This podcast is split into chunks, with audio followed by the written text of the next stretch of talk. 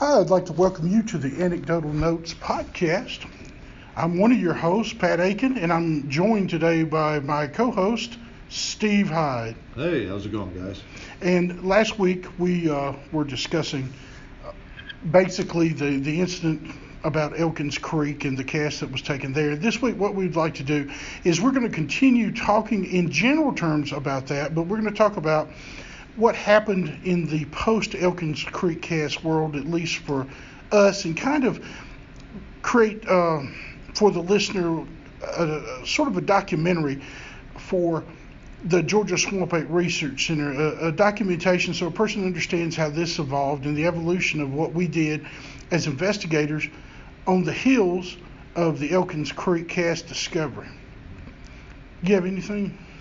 Oh, well, I was. Uh Georgia Swamp Ape Research Center, or GSARC for short, as That's we used right. to call it back then, um, was kind of an extension, I guess, kind of a natural extension of of getting the, the research and everything back. And I think actually a little bit before we actually got the paper back from Jeff Melton and Junie Gilcutt, because what happened is is then uh, Pat and mine's friendship grew, and also there were a couple of other people that were kind Mhm. of involved at the time and our friendship grew with them. And uh, the whole thing just kind of served to prod our enthusiasm for the subject because me, for, for one, I had always grew up believing that it was pretty much if you want to research Bigfoot, you're either going to go to the Pacific Northwest or maybe a couple of places in the, swamps in deep Florida, or if, or if you're wealthy and can afford the plane ticket to go out to uh, Tibet and Nepal Right. and search for the abominable snowman.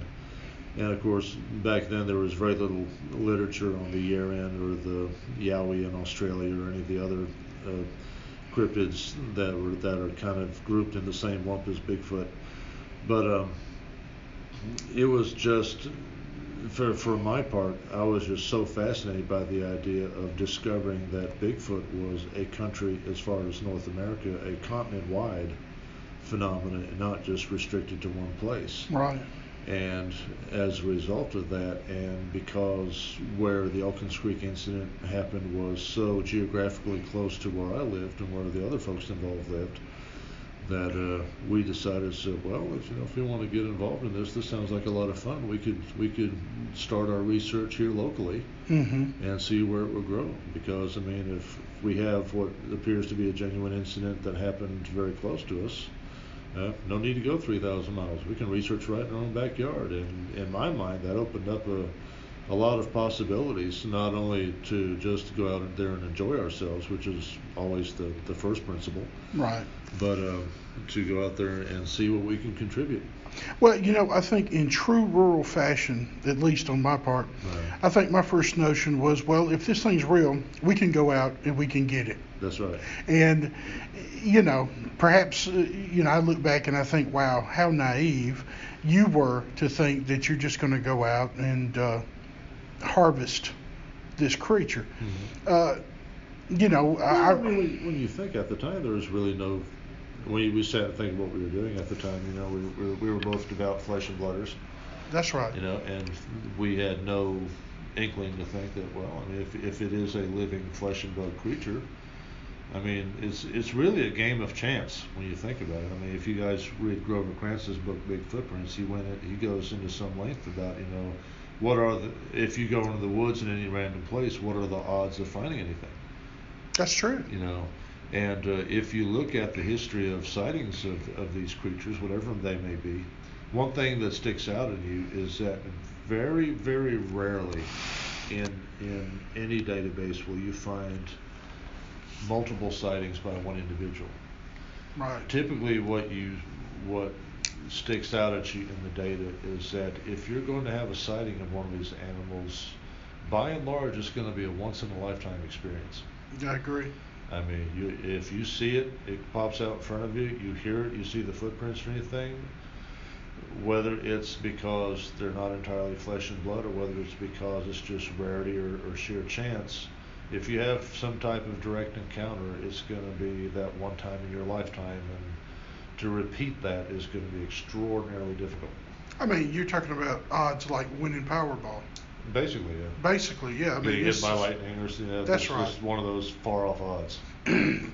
You know, I, I think the amazing thing to me when I say I was naive is the fact that, you know, I didn't, or, or actually, we didn't just launch into this without any research. Mm-hmm. We took the research, we read the books, we, we, you know, chewed it over in our minds and said, Mhm. okay, well, this is the way we do this Mhm. you know, and the truth is, I mean, I know that it would probably offend people that, that our notion was to, to take a specimen, but at the time, you know, and What else were you going to do? that's right. I mean, it, it- that's the thing is Uh-huh. is at the time people basically said, and, and you know what, still today, Mhm. any research university, Mm-hmm. they're not going to accept anything but a specimen. Yeah, type specimen. Yeah. But that's right.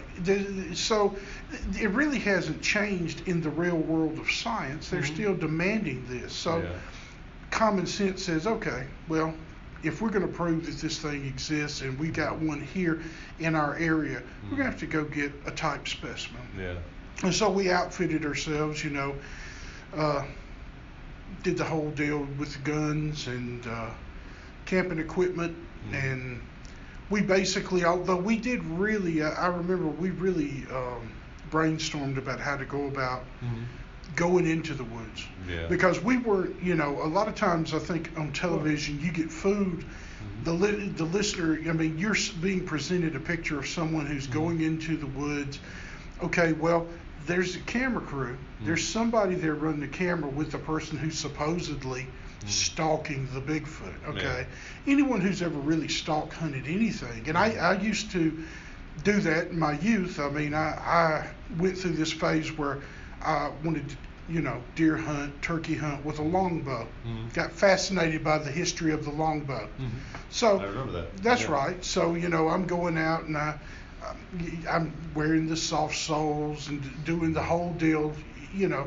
And I promise you, listen to me. I promise you, stalk hunting wild game Uh, is not for the weak of heart. You you are going to come back to your vehicle. yeah. It's definitely not for the sloppy.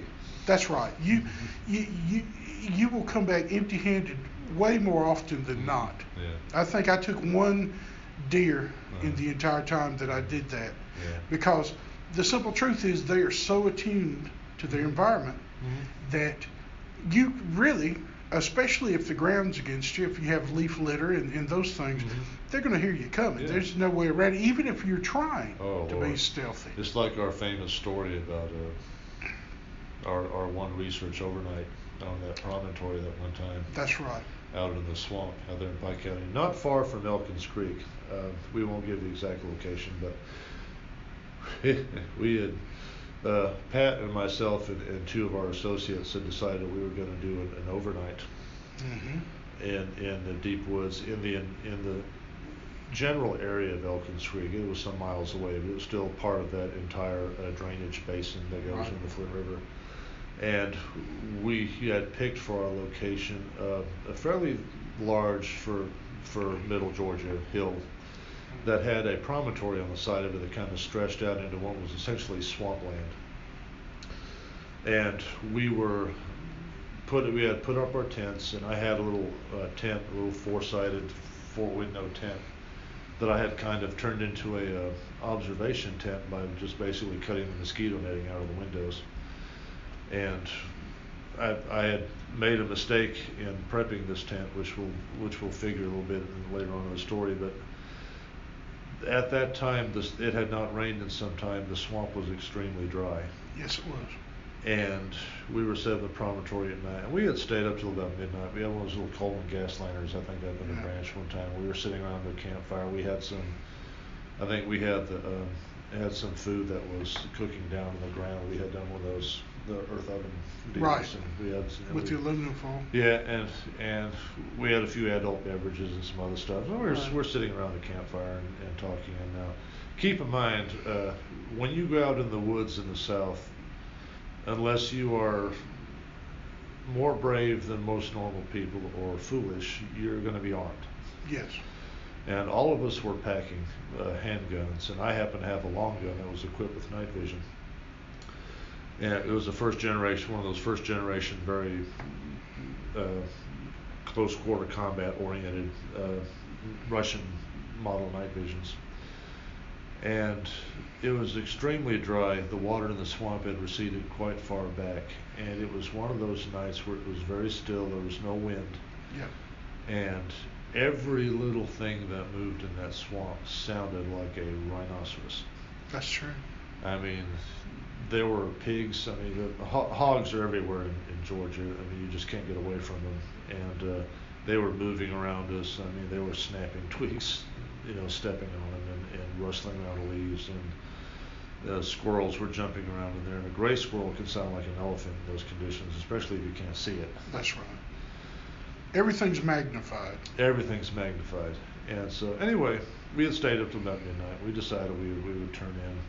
And everybody else kind of, of went to their tents and just kind of crashed for the night. And I was going to stay up for about two or three hours or as long as I could with my night vision and just kind of peer out of my observation tent, just kind of see what I could see. Mhm. And as as Pat had alluded to, we were a, uh uh pro kill at the time because I saw no way around it. Uh, organization as far as, as evidence. So I had my rifle and my and I figured, well, if I got like a really good shot at something, that I would take the shot. But other than that, it was just observation. And uh, well, right before we had turned in, I remember that we had started hearing moving around our perimeter. Right. I remember um, that was the night of the growl. That was the night of the growl. And you know the thing is, you have to understand. We had uh, at the time that we we decided to eat. Mhm. We had just gathered around the campfire Yeah. and they pulled the food out, Mhm. and it was time. You know, Yeah. we, we were eating at I'd say it was dark, so about nine-ish, Yeah. and we were eating. And once we had finished, we sat there and we were talking and we were listening because a lot of times any activity that takes place is usually 12 to 7 a.m. seems to be a magical to some reasonings for this, Yeah. but the point is, is we're sitting there, in the campfire we had built it back up. It was nice and blazing. Then suddenly, from within seemingly the flame of the campfire, we hear a growl, and I, I mean it was just absolutely the lowest, bone-shakingest, guttural growl that you could possibly imagine. And we all were startled. I mean, every single person at the camp.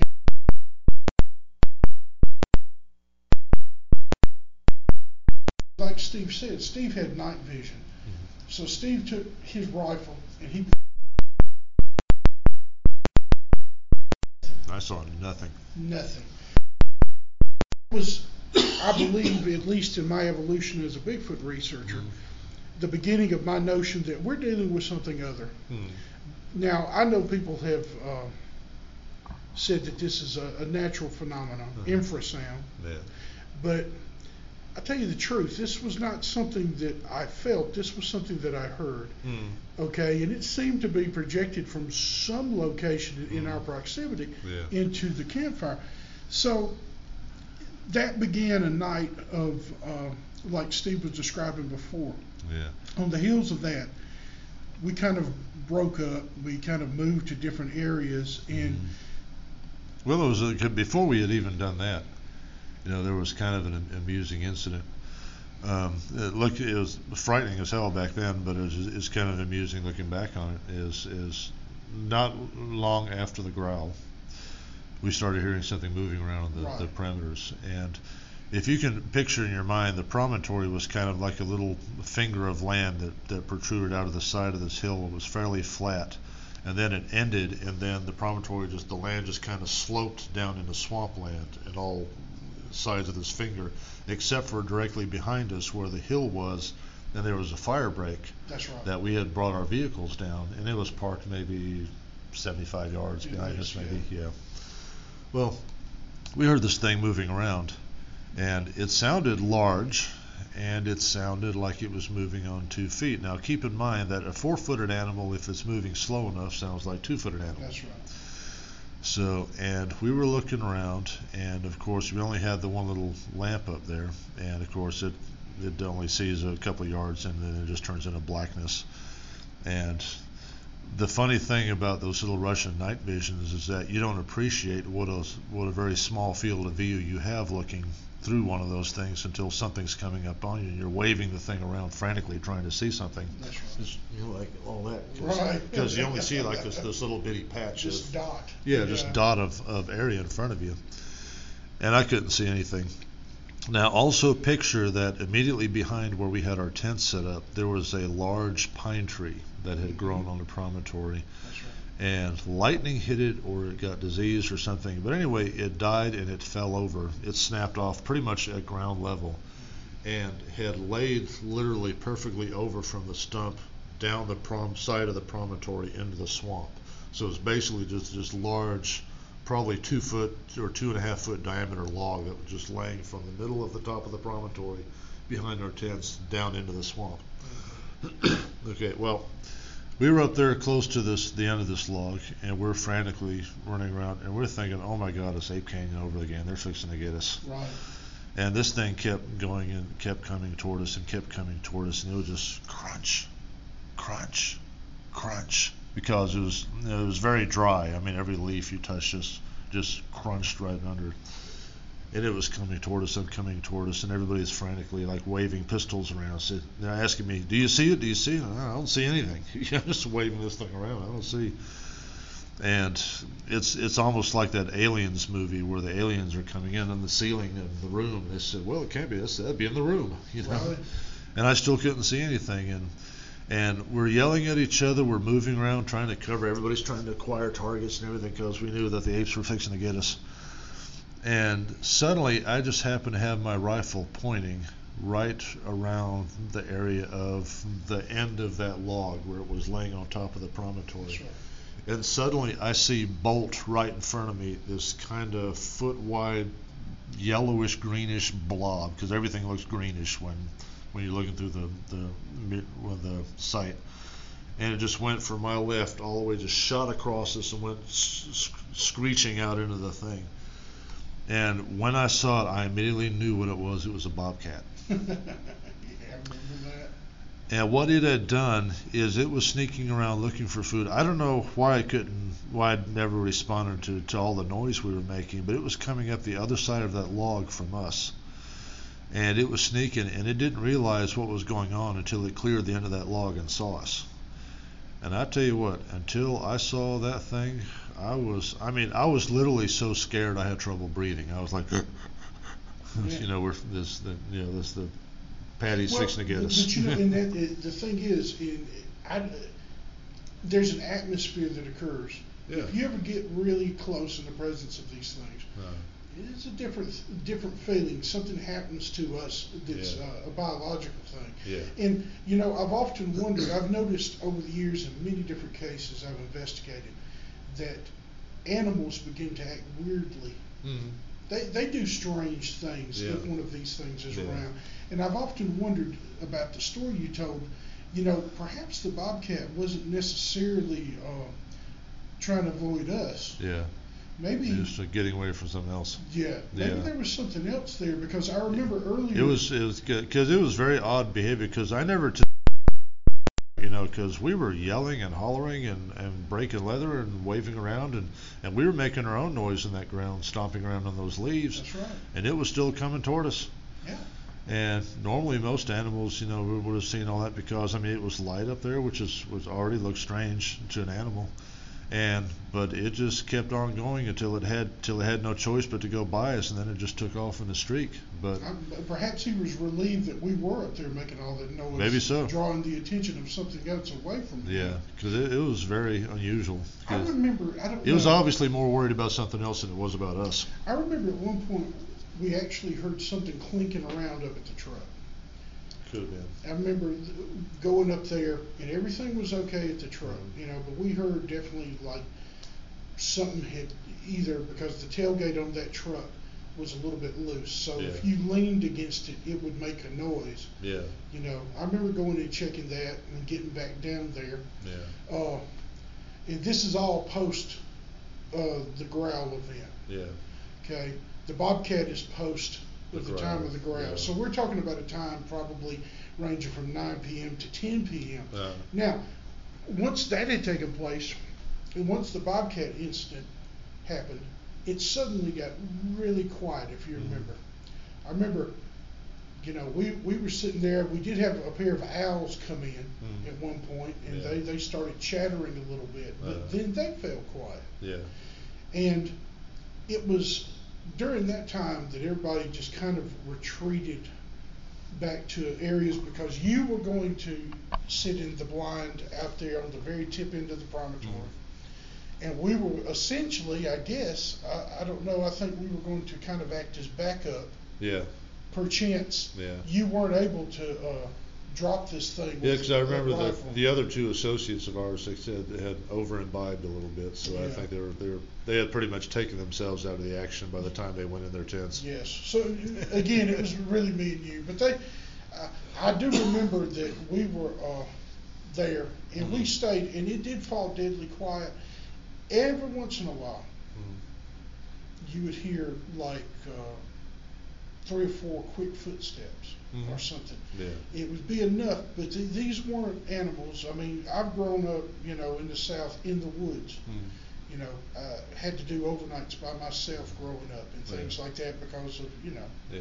social organizations and Mhm. different things. Yeah. You know, so I'm not an, uh, a complete alien to roughing it or being out in the woods. So we would hear stuff. Now, you know, I'm always a skeptic about this, and I was like, well, you know, you'll never know who might have seen us go in, and now they're down there Yeah. looking to rob something out of the truck or see Yeah. what we're up to.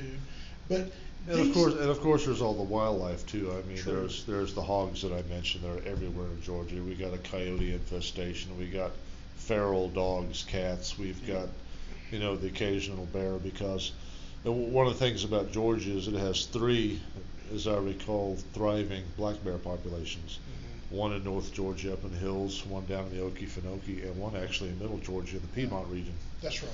And we were where we were was very close to that Piedmont area. Yeah. So the night wore on, and probably had to be five, six in the morning. I remember again this uh, sense of dread came over me, and by that time it had gotten cold, so I had uh, kind of wrapped up and pulled into the tent a little bit and left the flap up, and I could I remember being barely able to see your silhouette Mhm. but it was that part of the morning where it's just getting light. And I had the weirdest sense that something had come through the camp. Uh, And I remember being kind of frozen and not being able to move. And you, then you said, and, and I remember you talking about this through the night vision scope, of, and I'm going to let you fill that in. Yeah. Um, so anyway, af- after all the excitement of the night had kind of waned off, and we had turned the light off, and all decided to turn in. You know, the, the our other two associates crawled into their tents and pretty much went unconscious immediately. And then uh, Pat went in his tent, and then I went in my observation thing. Uh, I had this. It was about midnight when we did that, and I sat in there for uh, a couple hours, and, and a seen had seen some wildlife. I mean, you could go down there, and I was using the active night vision that had the little infrared light bulb on the top. So if you were looking at me from out in the woods, and if I was looking directly at you, you would see this little red dot of the active infrared. And so the nice thing about it is that if you're looking through the sight, that little bitty red dot is like a floodlight. I mean, it just throws a tremendous amount of, of infrared light out there. And you can see reflections from eyes and, and things like that. And you can scan around and you'd see wildlife in there. I mean, you see the occasional possum or the raccoon or or maybe what might have been a coyote or maybe a hog or two way out in there or, or an owl or something. And, and for a while it was actually, you know, except for that kind of very quiet sense of foreboding, Mhm. you know, the woods at that time were actually kind of peaceful. Let me explain that. He said, and I think you described it in a good way. It's you're there, but you know Mhm. you're not alone. Yeah. That's the only way I can really describe that is you Yeah. know that something it's a is very surveilling yeah, you. and, and it's not simply the feeling of like you get like when you're in a place and and you just suddenly get the urge to look over your shoulder and you discover somebody was looking at you. Right. it's um, it's it's one of those. It's difficult to describe, but the best way I could put it is, it's like all of a sudden there's some in your mind. There's like a sense of anticipation that something's about to happen, and it feels strange to you because you don't know what's originating it. It's like you're sitting there and all of a sudden um, something okay I feel something's about to happen and, and but why what, I mean it's what what's going on I mean it's is is is is do I feel like something's about to reach in the window and grab me or is you know the Right. You know what's about to happen is it's a very odd feeling to have and it's an even diff- like more difficult feeling to des- to to describe yeah Yeah. it's like you feel some intent somewhere and it's kind of directed at you, but it's like, okay, it's not really that kind of eyes on you in a shopping mall kind of feeling. Right. It's a, it's very animalistic feeling. Yeah, so it's like, oh, you know, I remember a scene in a movie with uh, uh, Anthony Hopkins where he's a billionaire Yeah. and they crash in the Alaskan wilderness and a bear, a grizzly bear, starts chasing them. Yeah. Well, the closest I can approximate to the feeling is at one point in the film he goes down to a creek and he looks up Mhm. and there's the bear that's Mhm. been trailing them Yeah. and they their eyes lock. Uh, And it, it's just like you understand and know that there's something out there, and this thing intends you harm if it can, yeah. You know, for whatever Yeah. reason. And it's like that feeling, but without the eye lock. It's just That's that right. it's just that you just kind of feel it. It's a predator. A Yeah. predator is near you. Yeah. Yeah. Yeah. And uh, but anyway, just other than that though, just looking out there, I couldn't see any any direct evidence of a threat. I mean, you could Right. look around there, and and I'm sitting there so well. I mean, I've got a 308 caliber rifle here with a 20 20 round clip, and night vision on there. Said, well, I mean, if something's gonna you know, and I've got clear, and I position myself on that promontory where I've got clear field of, of fire down all into the swamp. So if, if something's going to come after me, it's going to have to come into open ground up against me, and he's going to be wearing at least ten of these slugs before he can get Sure. to me. So I'm saying, so well, okay, well I'm I'm feeling. He's going to the Bigfoot ER. Yeah, I'm. I'll yeah, he's. Yeah, he's, he's. He's. It's going to be an unpleasant experience for him as well as me. I'll Right. put it that way. Yeah. But anyway, I'm, I'm sitting here, and, and it gets on about three o'clock, and um, I'm uh, kind of scanning around. And one of the mistakes I made in, in preparing my little observation tent was that it's basically a regular camping tent. It was four-sided, had windows in all four corners, which is great for observing, except that I forgot to remove the plastic floor. And what would happen is every time that I changed position, it was like somebody scooting on a tarp. You could hear it. Right. So I was kind of giving away the fact that I was moving around inside my tent. So I had become conscious of that, and I was trying to, whenever I was positioned, either I would try to go through and like really rotate around this way where I wouldn't have to scoot, or I would just have to, okay, this is a good moment, nothing's around, so I'm just gonna scoot. And, Right. okay, nothing happened. And just kind of wait for things to kind of, because any noise like that alerts any wildlife that's around you. So I'm and I'm sitting here, and all of a sudden I'm scanning along. If I'm looking out the promontory out in the swamp to my right, I just sort of slowly scan out the window to my right, and suddenly, kind of behind a very small kind of tree that didn't have a, was almost like a sapling, maybe five or six feet high. Right behind it was a silhouette that I could only describe as if you can imagine the subject of the Patterson film. If you were not looking at it from the side, but the, toward the end of the film, if you were looking at it directly at its back as it was walking away, and if you Mhm.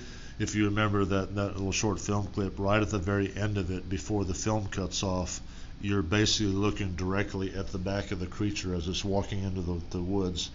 If you can imagine, like from the tip of the, the back up, and maybe 25, 30 yards away from me, because it, was- it was a very low power scope. It was only like two or three power scope that I had, and it was filling up the whole scope, the top of it if you can imagine that silhouette of what looked like the creature, and I mean, I could tell. I mean, it, I could even see the make out what looked like the texture of the hair. I could see like little swirl patterns Right. in it. And I could see the arms, the shoulders. I could even see a swell right here of the deltoid muscles Right. and uh, the the trapezius, and I it went. He didn't have an indentation for the neck. He just went up his neck at an angle, then up the head and like a very short. all- I, the only way I could describe it is that classic little, very short sagittal crest Right. right there. Yeah. Can we pause it? Right, sorry, that was the NSA calling. uh, but anyway, and I was looking at this, and it was one of those things where my brain was telling me I was seeing something, but at the same time, another part of my brain says, "Man, "You're full of crap." You know, you're not. This, uh, it's like all of a sudden you're sitting there and you're looking at something, and your, your synapses just kind of widen. no signals are getting across it. You're just kind of freezing. And I'm sitting there looking at it, and it's not moving. I mean, it's literally it's not moving at all. And I'm sitting there, okay, well that sure looks like the outline of of something really weird. And I'm sitting there, and my my my, my thoughts are, the, the initial shock of it is starting to wear off a little bit, and I'm starting to think again. And I'm looking at it, and it says, okay, that's weird. Why am I not seeing any eye shine? Mhm. because my infrared is active. I've got that infrared still on. It's it's throwing light all over there. I can see through the scope, and I've I've been seeing eye shine of like small mammals, like you know way out in the swamp, but there's no eye shine in this thing. Mhm. And I mean, it's literally just just the outline. It's, it's almost like somebody took like a, a black cardboard cutout and just Right. set it behind this tree, and that's what I'm looking at. So I'm looking at it, I'm looking at it, I'm looking at it, and I'm sitting, literally sat there for a good seven or eight minutes. I mean, just solid. And when you're in that position where you're where you're looking at something intently, you're sitting very still. That amount of time is actually quite a long time. Right. And I'm looking at it, and this thing's not moving. I'm not moving. I was, well, maybe I'm playing tricks on it. And then I got the thought that maybe it was one of you guys that had gotten up and go down there to take a leak or something. Right. And then I, because I was thinking, so well, maybe I'll take a shot at it because it sure looks right. But then I got the self doubt. Said, well, what if that's Pat down Right. there? You know, just you know, getting up to relieve himself, or, or one of the other guys. And so I said, well, I, I can't take that chance. Now I was right next to your tent, and the other we were right there together. And if one, I knew that if one of you guys had gotten out of your tent, I would have heard it. Right. But then, you know, I couldn't take that chance. Sure. So I said, well, okay, well, I'm going to scan around a little bit and just go around here and see what else is around. Then I'm going to come back to that spot, and that's what I did. And I just literally a few seconds just you know, out the other window, then came back to it and looked down there, and it was gone. Mm. Now, I thought that maybe I was looking at the back of the creature Mhm. instead of the front. And I was thinking, well, if I was looking at the back of the creature as close as it was, I mean, I was directly at the back of it. Considering this line of travel, it would have had to have come through our camp. And I said, well, man, that's, I don't know, because I didn't really hear anything, you know, because, Right.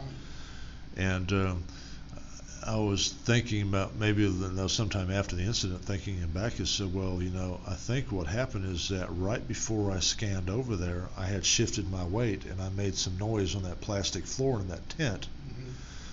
And I think that whatever I was looking at, if it was what I, th- what I still to this day think it, it might have been, it had snuck through our camp very carefully and walked through and was walking away. And then when it heard me move, it just froze. Mhm. It's like, okay, there's something moving right behind me. Do they see me? Am I in danger? You know, just animal reaction. Right. And uh, I think it just once I m- moved away from it, and it figured maybe just a coincidence that it that's the time it picked to to move away and just well, finally I disappear. Mean, I'm telling you. I mean, you know. But but to this day, in the last 20 years that have transpired, I've I've always thought in my mind, what if I would have taken that shot? What would have happened? I don't know. We probably would have toted a, a pretty good ass whooping if uh, there'd been more than one of them. Uh, I Yeah. I, I will say I know that I definitely was given the impression I was, I was, you know, I'm not going to lie to the listener. You Yeah. Know, I was dozing in and out. Yeah. But at one point, and it was very early, I remember this definite feeling that something had come very close by Uh-huh. where I was laying on the ground Yeah. and had gone through our camp. Yeah. 'Cause Because I had that fear again, Yeah. you know. It, and, and like I said, and- I'm not trying to overemphasize that, but I'm just saying for anyone who's out there that's listening, you know, you're going to know if this is real or not. Mhm. Because if you're really ever in proximity to one of these things, Mhm. there's something that is awakened in the primordial you Yeah. that you can't mistake. Uh-huh. You know, I, I, I imagine it's like a, a gazelle feels about a lion, Yeah. or you know, I don't know. It's just it's indescribable. It's almost like a cross between an adrenaline rush, Yeah. but the most frozen, stark feeling of fear that you possibly could have. Yeah, it's a, it- it's such a primal feeling too. Right. It's just, it's all of a sudden you're you're suddenly feeling what you know a squirrel feels maybe when the owl's looking at it or something. You know, it's just Right. it's just that that sense of oh crap. You're on the menu. Yeah, I'm on the menu. Wow. Maybe here's where it ends. You know. That's right. Yeah, and it's seriously that impactful to a person's psyche. hmm You know, it's still related. On two trips, and, and this is, I really stopped after the second incident I'm going to relay. These are quick, but I stopped doing the solo stuff after this. The first, I was with another person, and we packed probably 10, 15 miles into an area that I'm fairly positive hadn't been explored in, you know, since the time of the Creek Indians being here, the Creek Nation.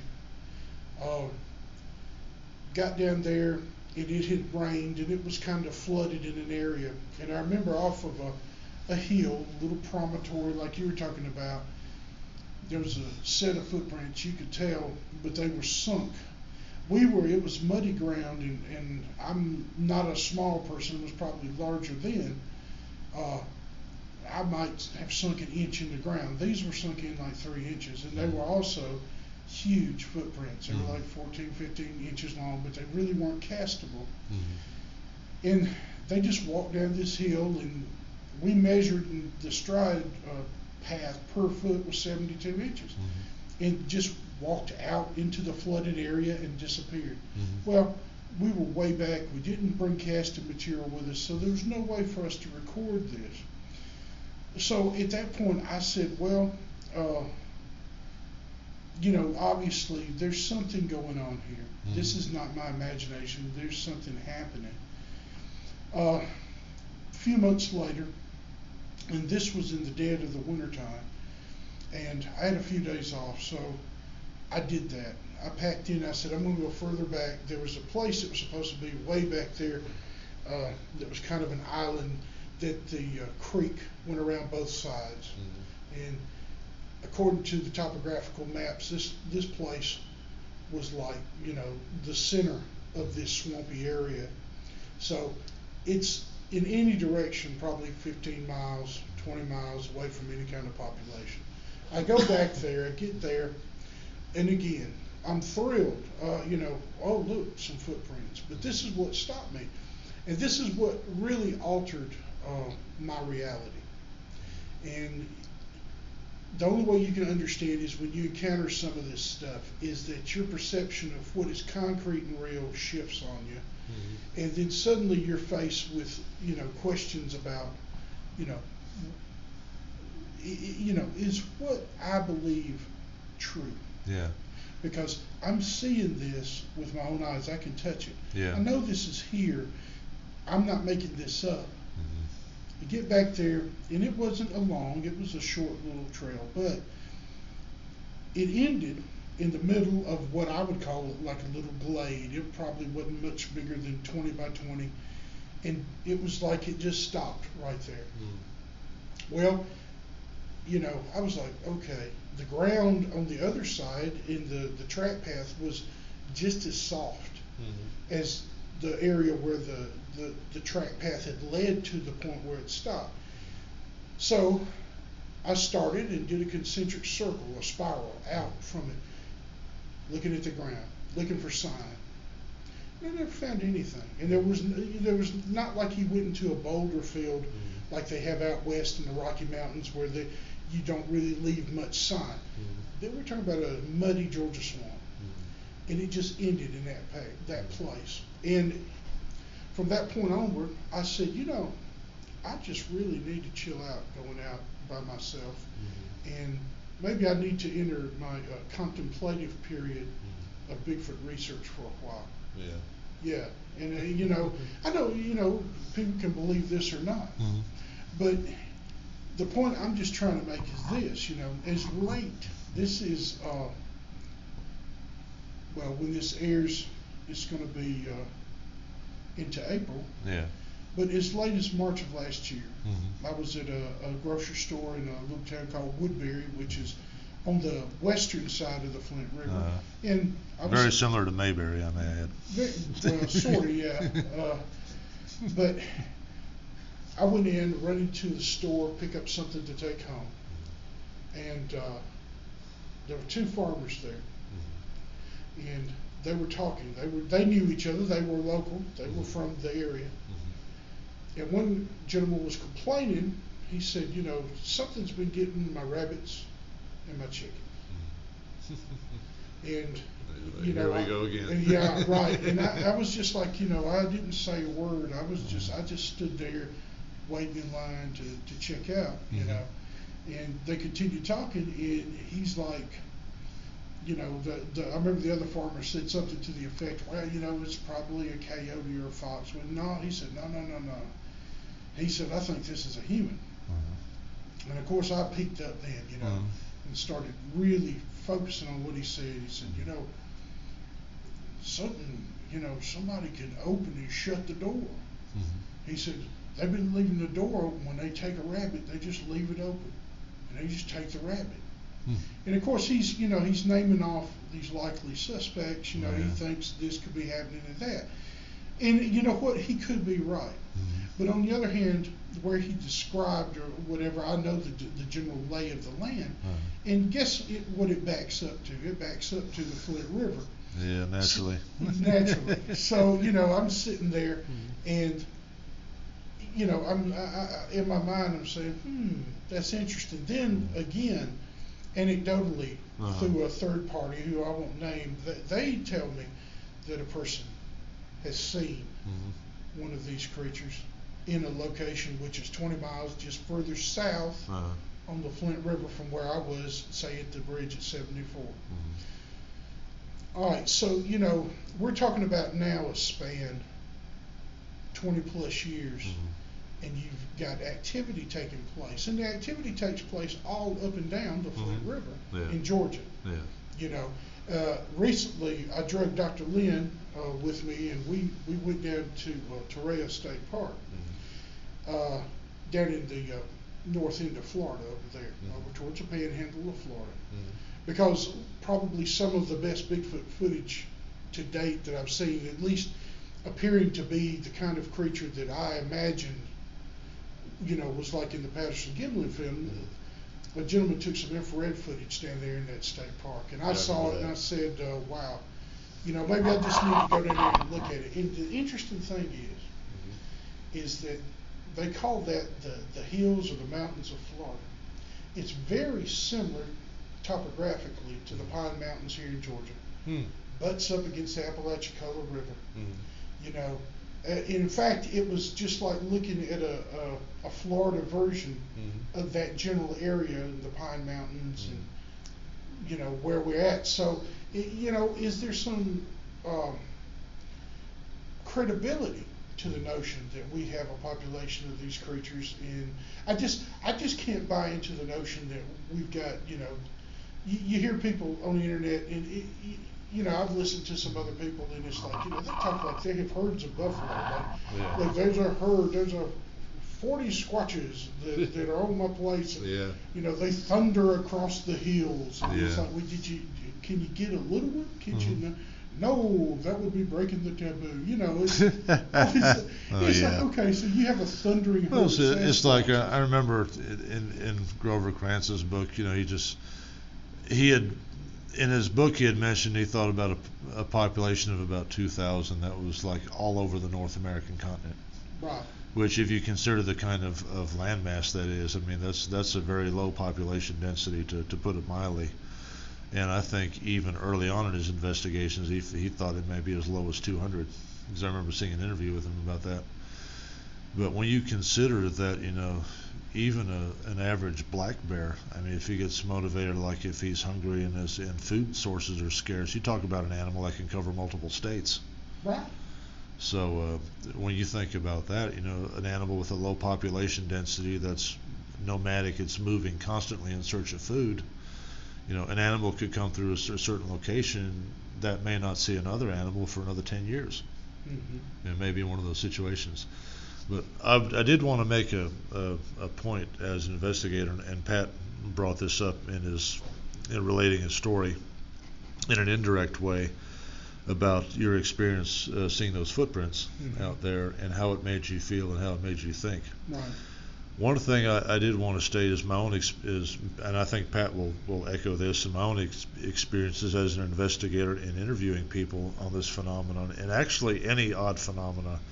If you're investigating a UFO sighting or any other strange occurrence, one thing you'll notice for somebody who's telling a genuine, who is relating to you a genuine experience versus something that they're making up is when you talk to somebody who has genuinely experienced a sighting of something strange, one thing you will definitely come that they will definitely give you the impression of is that they experienced something that changed their worldview. Mm-hmm. Like if you're talking to somebody who genuinely saw an eight foot tall ape bound in front of them on a on a forest trail someplace, you will definitely get the situation. You'll definitely get the feeling from them. They will convey it to you, maybe not directly in words, but you'll definitely get the feeling from look from talking to them that they experienced something that genuinely shook the very foundations of how they believe the universe worked Yep. because when you out there and you don't think that there's any such thing as an eight foot tall ape and then suddenly you see one Mhm. or if you don't think there's any such thing as little green men or UFOs and suddenly there's one that shows up in front of you close enough to, that you can tell that it ain't no comet that affects people in a way that fundamentally alters their view of the universe and that carries with it a load of emotional baggage that will come out when you interview people who have had genuine experiences in a way that it will not if somebody's telling you a story. Well, you know what? I never discussed it with you guys because you know we were we were raised uh, in a different generation from today. we, definitely. we didn't. Uh, uh, you know, Uh-huh. man didn't cry in public. Yeah. Man kept his, you know, Mhm. and uh, I've, n- you know, I, uh, I'm not going to say I've ever cried about this, but I will say this that for years afterwards, on occasion, and it's still it's very rare. It's pretty rare now because a lot of time has transpired. Mm. But I find myself in that creek, Mm. looking up, and with that that same sense Mhm. of fear. Yeah. And like I said, it's subsided over the years, Yeah. but Well, time will do that. right, Yeah. thank God. Yeah. because you know it, the first few years afterwards it was very intense Mm-hmm. and you know you're left grasping for explanations and i think that's why people you know jump into this is because they're just trying to make sense Mm-hmm. of what they've been presented Yeah. you know i i've all i have become i wasn't always such a proponent of jungian uh, psychology but Mm-hmm. you know, the thing about synchronicity is the notion that life is made up of a series of meaningful events. Mm-hmm. And, you know, what does this mean? Mm-hmm. And why, of, of all the people, especially me, as someone who I just really didn't, you know, you know, I wasn't sitting around the house with Yeah. Bigfoot dolls. Yeah. Okay. Well, it's, it's, it's like, you know, you bring up Carl, Carl Jung, you know, another thing he was famous for is the concept of, uh, mile, of, what do they call it? Um, they're like milestones in life. Um, I just had the word in mind. I had another senior moment. Mm. Uh, archetypes. Archetypes, that's yeah, right. that he was, he was very famous for that. And and an archetype is just one of those things that it's sort of like a, a common experience of humanity Mm-hmm. that occurs in everyone's life, or most everyone's life at certain times, where it's just one of those universal human experiences that kind of transforms you. Mm-hmm. Well, I mean, you know, let's consider a UFO person. Uh, a lot of people say, well, especially the contactees. Okay, that's Mhm. the first thing. Yeah. Is not necessarily somebody. I don't think a person would be as affected if they saw an unexplained light in the sky, but a person who's suddenly confronted with something that appears to have come from a, a spacecraft and Yeah. appears to be alien to this planet Yeah. a lot of the emotional reaction that I've read about and that people have described, Mhm. similar sort of thing. They have Yeah. episodes of like post traumatic stress disorder Mhm. and they find themselves freezing up for no reason or Yeah. you know, emotions that they feel a certain way but Yeah. but they're really not feeling that way. It's Yeah. like someone's emotions have been placed upon them, someone else's emotions. So, you know, And, and, and even even that, just the just the more normal reactions to a traumatic event, like you know uh, PTSD, or you know nightmares is is another common thing. You know, just you're going to sleep and all it's like a repetitive experience. Every time you go to bed at night, you're you're reliving the experience in a nightmare of one form or another. Right. Well, you know, the thing that helped me was writing about it, Yeah. and uh, that would be some of the very first strong advice I would give a listener. If you've experienced something like that, you know, don't sit and attempt to internalize it, okay? You don't have to share it with the world, but you may perhaps be benefited by sharing it with yourself by writing it down on paper. Yeah, like a private diary or something like That's that. that right. Nobody Just- else has to see but you. That's right. Just get it out of yourself and, you know, deal with and confront the situation that, okay, I had an experience. Well, okay. They're like, you know what, you're not alone. Mhm. And, and, you know, people are going to hate on you anyway. You Mhm. know, Billy Graham just died.